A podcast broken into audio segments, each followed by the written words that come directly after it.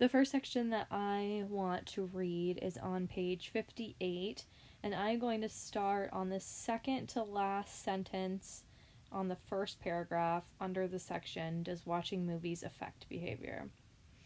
Many of the responses indicated that people definitely believed that they had been influenced by the media. For example, one 19 year old boy said, In my childhood, it was common for one to imitate consciously heroes of the screen. For instance, I would climb the lone tree that was in the yard of the Catholic school near us and hang by one hand or hammer my chest shouting, Tarzan, and the like. Jumping over fences on a run, as did the heroes of the screen, was usual in my young life. Fighting with one another, and after conquering him, placing one foot on his chest and raising our arms to the sky as Tarzan did, was also common. Responses like these were typical in Blumer's study and, in retrospect, raise a number of interesting issues. First, the behavior described by the 19 year old male fits nicely with the theory of social learning, which you will encounter in Chapter 5. According to Albert Bandura, the author of this theory, children are more likely to imitate characters who receive rewards for their behavior and are perceived as attractive. Certainly, Tarzan fits this bill. So, this paragraph or this section is talking about how the media can really affect, especially young children. Um, and I think we kind of read about that in other chapters. So, I find it interesting that they also included that young children are more likely to act like uh, somebody they see in the media if they're attractive and if they're getting rewarded for their behavior. The next paragraph is on page 64, and it's the first paragraph under Media Impact in the 1940 campaign. One of the surprising results of the People's Choice study was that the impact of media exposure to campaign messages was rather negligible in terms of conversion, changing voters from an intention to vote for one candidate to an intention to vote for the other.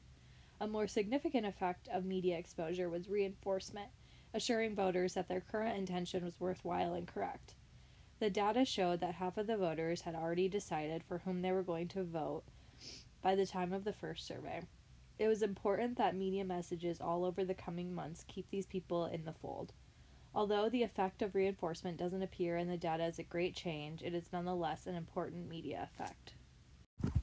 I found this paragraph really interesting because it's basically saying that in the 1940s, uh, political advertisements really didn't change people's views on who they were voting for, but rather just made them more sure of who they wanted to vote for.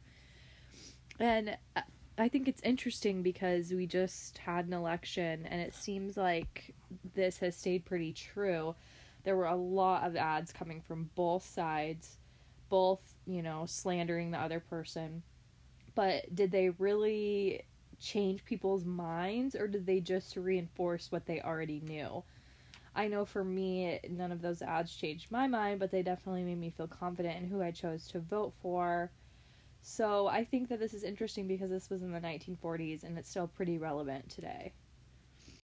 The last paragraph I want to talk about is just on page 67, and it is the first paragraph under experiments on World War II movies. During the years when the researchers were preparing their data from the People's Choice study for publication, the United States was involved in World War II. One of the weapons that Germany took very seriously as part of its arsenal was propaganda in the form of movies. During the war years, the Germans produced hundreds of films that were seen regularly in movie theaters and were designed to convince people that the German war machine was invincible and that Germany's occupation of the countries of Europe was a great thing for the people of those countries. I wanted to talk about this paragraph because it talks about what I wrote about in my paper. Just this is about television instead of radio.